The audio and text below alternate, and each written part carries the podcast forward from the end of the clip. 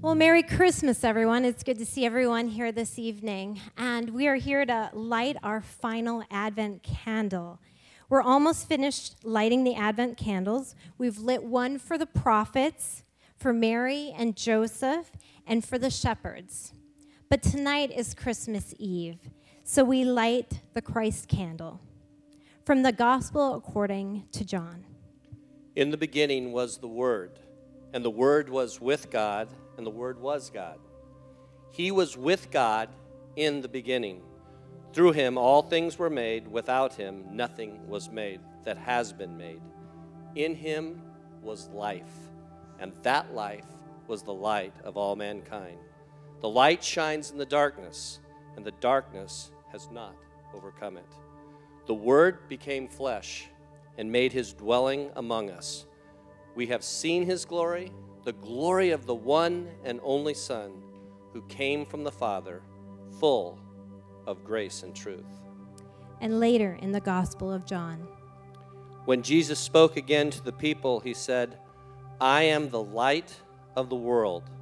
Whoever follows me will never walk in darkness, but will have the light of life. From the Gospel according to Matthew. Jesus said to his disciples, You are the light of the world. A town built on a hill cannot be hidden. Neither do people light a lamp and put it under a bowl.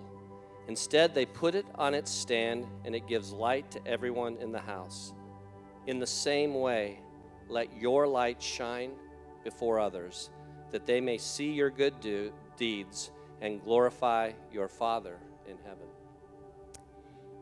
Jesus, while fully God, was also fully human. His birth, life, and death and resurrection force questions we should ask ourselves this Christmas Eve.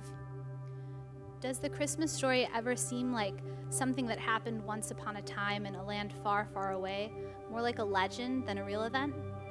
Are we more comfortable thinking about Jesus as a baby than as an adult? Are we ready, as the familiar carol goes, to have the grown up Jesus cast out our sin and enter in, to be born in us and to abide with us as our Lord Emmanuel.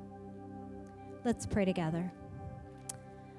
Father God, we are so grateful that you sent your light, the light of Jesus Christ, to come and to be born and to live a spotless life for us. God, we are grateful that we have you to worship this Christmas Eve, this Christmas. And God, may our hearts be full. God, there's no present under the tree like your presence. And God, we are grateful. And God, may we be worshipers of you this Christmas.